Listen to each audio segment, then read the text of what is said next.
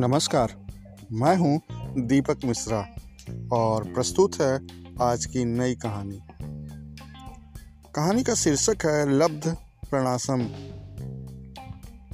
और यह कहानी पंचतंत्र से ली गई है।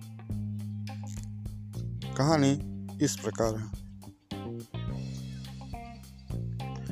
एक बड़ी झील के तट पर सब ऋतुओं में मीठे फल देने वाला जामुन का वृक्ष था। उस वृक्ष पर रक्तमुख नाम का बंदर रहता था। एक दिन झील से निकलकर एक मगरमच्छ उस वृक्ष के नीचे आ गया। बंदर ने उसे जामुन के वृक्ष के फल तोड़कर खिलाए। दोनों में मैत्री हो गई। मगरमच्छ जब भी वहाँ आता, बंदर उसे अतिथि मानकर उसका सत्कार करता था। मगरमच्छ भी जामुन खाकर बंदर से मीठी मीठी बातें करता। इस तरह दोनों की मैत्री गहरी होती गई। मगरमच्छ कुछ जामुन वहाँ ही खा लेता और कुछ अपनी पत्नी के लिए अपने साथ घर ले जाता था। एक दिन मगर पत्नी ने पूछा, नाथ, इतने मीठे फल तुम कहाँ से और कैसे ले आते हो?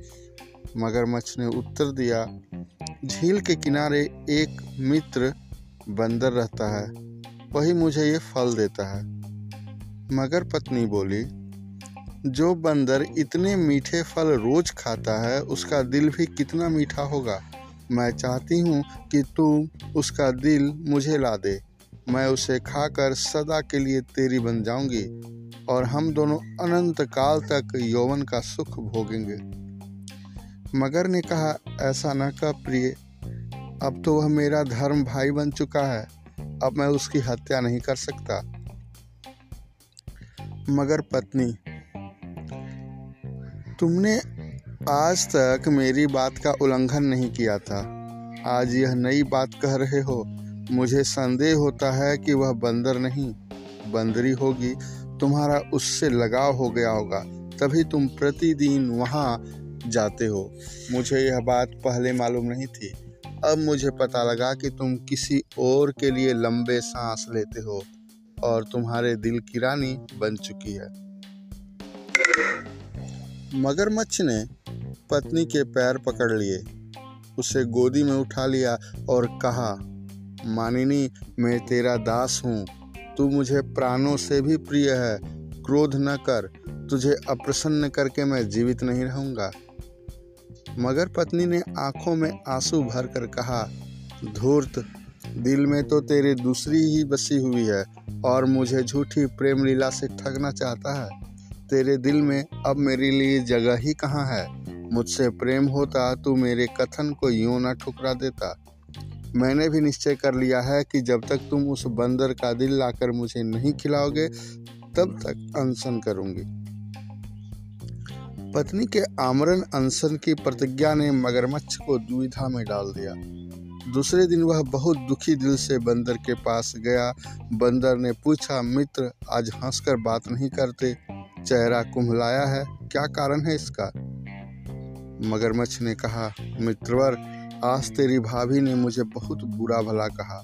वह कहने लगे कि तुम बड़े निर्मोही हो। अपने मित्र को घर लाकर उसका सत्कार भी नहीं करते। इस कृतज्ञता के पाप से तुम्हारा परलोक में भी छुटकारा नहीं होगा। बंदर बड़े ध्यान से मगरमच्छ की बात सुनता रहा। मगरमच्छ कहता गया, मित्र, मेरी पत्नी ने आज आग्रह किया है कि मैं उसके देवर को लेकर आऊँ। तुम्हारी भाभी ने तुम्हारे सत्कार के लिए अपने घर को रत्नों की बंदरवार से सजाया है। वह तुम्हारी प्रतीक्षा कर रही है। बंदर ने कहा, मित्रवर, मैं तो जाने को तैयार हूँ, किंतु मैं तो भूमि पर ही चलना जानता हूँ। जल पर नहीं, कैसे जाऊँगा? मगरमच्छ ने कहा, तुम मेरी पीठ पर चढ़ जाओ, मैं तुम्हें सकुशल घर पहुँचा दूँगा। बंदर मगरमच्छ की पीठ पर चढ़ गया। दोनों जब झील के बीचों बीच अगाध पानी में पहुँचे तो बंदर ने कहा, जरा धीमे चलो मित्र, मैं तो पानी की लहरों से बिल्कुल भीग गया हूँ, मुझे सर्दी लगती है। मगरमच्छ ने सोचा अब यह बंदर मुझसे बचकर नहीं जा सकता। इसे अपने मन की बात कह देने में कोई हानि नहीं है। मृत्यु से पहले इसे अपने देवता के स्मरण का समय भी मिल जाएगा। यह सोचकर मगरमच्छ ने अपने दिल का भेद खोल दिया। मित्र, मैं तुझे अपनी पत्नी के आग्रह पर मारने के लिए यहाँ लाया हूँ। अब तेरा समय आ पहुँचा है, भगवान का स्मरण कर तेरे जीवन की घड़ियाँ अधिक नहीं है। बंदर ने कहा, भाई, मैंने तेरे साथ कौन सी बुराई की है, जिसका बदला तू मेरी मौत से लेना चाहता है? किस अभिप्राय से तुझे मारना, मुझे मारना चाहता है? बतला तो दे। मगरमच्छ, अभिप्राय तो एक ही है। वह यह कि मेरी पत्नी तेरे मीठे दिल का रसा स्वादन करना चाहती है। यह सुनकर नीति कुशल बंदर ने बड़े धीरज से कहा, यदि यही बात थी तो तुमने मुझे वहीं क्यों नहीं कह दिया? दिल तो वहाँ वृक्ष के एक बिल में सदा सुरक्षित पड़ा रहता है। तेरे कहने पर मैं वहीं तुझे अपनी भाभी के लिए भेंट दे देता। अब तो मेरे पास दिल है ही नहीं, भाभी भूखी रह जाएगी। मुझे तो अब दिल के बिना ही लिए जा रहा है। मगरमच्छ बंदर की बात सुनकर प्रसन्न हो गया और बोला, यदि ऐसा ही है तो चल। मैं तुझे फिर जामुन के वृक्ष तक पहुँचा देता हूँ। तो मुझे अपना दिल दे देना। मेरी दुष्ट पत्नी उसे खाकर प्रसन्न हो जाएगी। यह कहकर वह बंदर को वापस ले आया।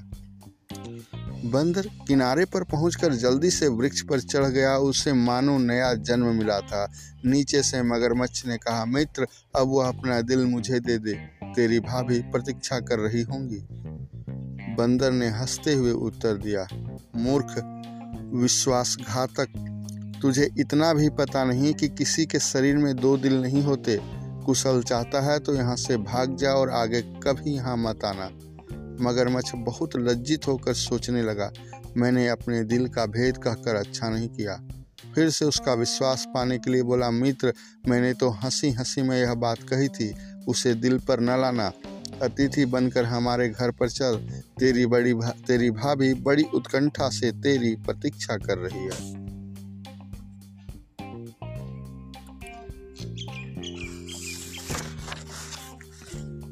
बंदर बोला, दुष्ट, अब मुझे धोखा देने की कोशिश मत कर। मैं तेरे अभिप्राय को जान चुका हूँ। भूखे आदमी का कोई भरोसा नहीं। ओछे लोगों के दिल में दया नहीं होती। एक बार विश्वासघात होने के बाद मैं अब उसी तरह तेरा विश्वास नहीं करूँगा, जैसे पहले किया करता था।